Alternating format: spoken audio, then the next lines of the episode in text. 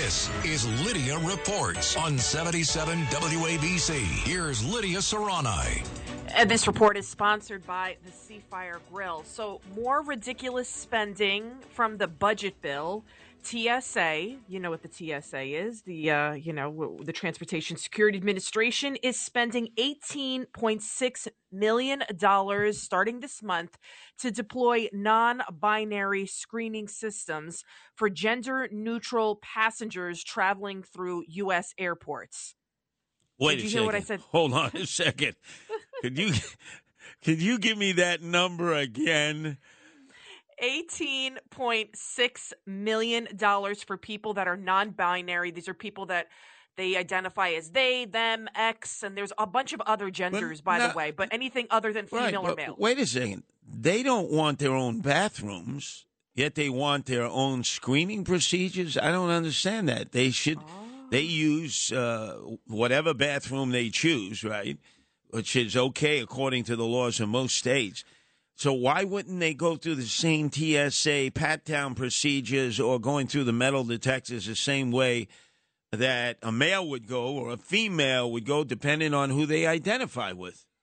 Well, apparently, when travelers assume that their genders that they prefer doesn't match their biological gender and that the person who's screening them would might be confused they get patted down. So they're subject to more screenings as well. So the TSA apparently receives about 27,000 screening complaints annually with slightly over 6% from members of the, of the LGBTQ plus community Oh, they even have their own website webpage. The TSA has its own webpage dedicated to transgender, non-binary, and gender non-conforming passengers traveling through the nation's airports. And they say it's a TSA spokesperson said this is long overdue. So we're not spending millions of dollars for border security. Well, we are for border security for Middle East countries, but we're spending 20 million of your taxpayer dollars, my taxpayer dollars that's siphoned from my check every single week for new security measures for non-binary people because like you said Curtis, like they don't want their own bathroom,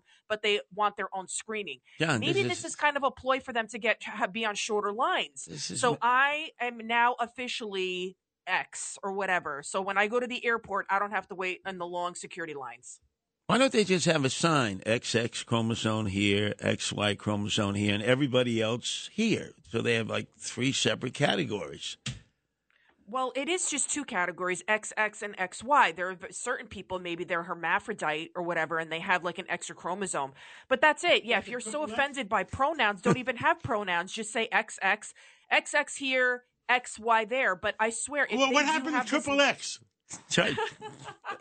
Boy, this I, I'm They getting shut ver- those down, John. Lidia. I'm getting vertigo from this. No, I'll never be able to get on a flight because I'll have vertigo before I even get on the plane. This is crazy. Well, if they have that non-binary line and it's really short, I'm raising my hands and I'm going to say I'm a man. That's it. That's it. How are they? they This is this goes from the sublime to the ridiculous. I mean, I is. imagine you're non-binary, but I want to use the men's bathroom, okay, or the woman's bathroom, okay, no problem.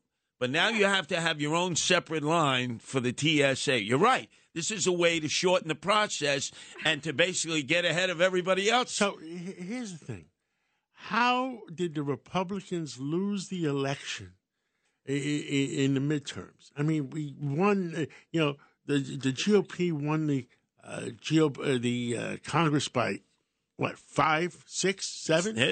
Depending on how long Santos is there, you're right. How did they lose? Where does common sense go? Is it that? Is it that the Republicans didn't? I mean, the Republicans are, are blaming Trump because he endorsed people that theoretically couldn't win. So the Republicans are blaming him, and then uh, the uh, Democrats. Who are they blaming? But as we all know with George Santos, people aren't really investigating what the candidates stand for or who they are anyway in the first place. So, on the one hand, I do want to blame Trump because I'm like, you know, he supported some fringe candidates. But on the other, as we saw with George Santos, a lot of voters don't even do their due diligence and find out who they're voting for. So, I think it has more to do with abortion being passed, just several uh, making it illegal, you know, Roe v. Wade being overturned just a couple of weeks beforehand. I agree with Trump because he did say that. And I also think it's the amount of spending that was you know given to each candidate so there are a lot of factors it's easy to just blame trump as the boogeyman but I think, uh, I of course, it played a part in it, but I don't think it's hundred percent Well, the cause. I think uh, because, as you know, I'm not a Trumper. Uh, people call me a RINO, but I look at this. I said, no president, former president, has ever endorsed as many candidates as Donald Trump did. Uh, both in 2016 in the aftermath or after 2020. Most presidents generally sit back and they might get involved in one or two races, you know, and they check the uh, the odds, the over under point spread before they jump in. With Donald Trump, he jumps into all races. I've never seen a president Yeah. before attach his right. name to so many candidates in so many places. People he knows for for years, other people he doesn't know. So, the, John, when you're in this, when you're picking different candidates, you're going to lose some and you're going to win some. There's no way you're going to win all the races. No, but uh, they, I, I, I still can't believe uh, that the Republicans lost uh, Pennsylvania. I can't believe that the Republicans lost Arizona. Yeah, I mean, you know, look, look, you, you- you're you're a resident of Arizona, and there's no border controls, and they're coming right through the borders with both fists. They're just John? coming through the borders. John, the and me- and the Republicans lose that race. the number two state with the most exodus is California, and you know the number one place they go to when they leave.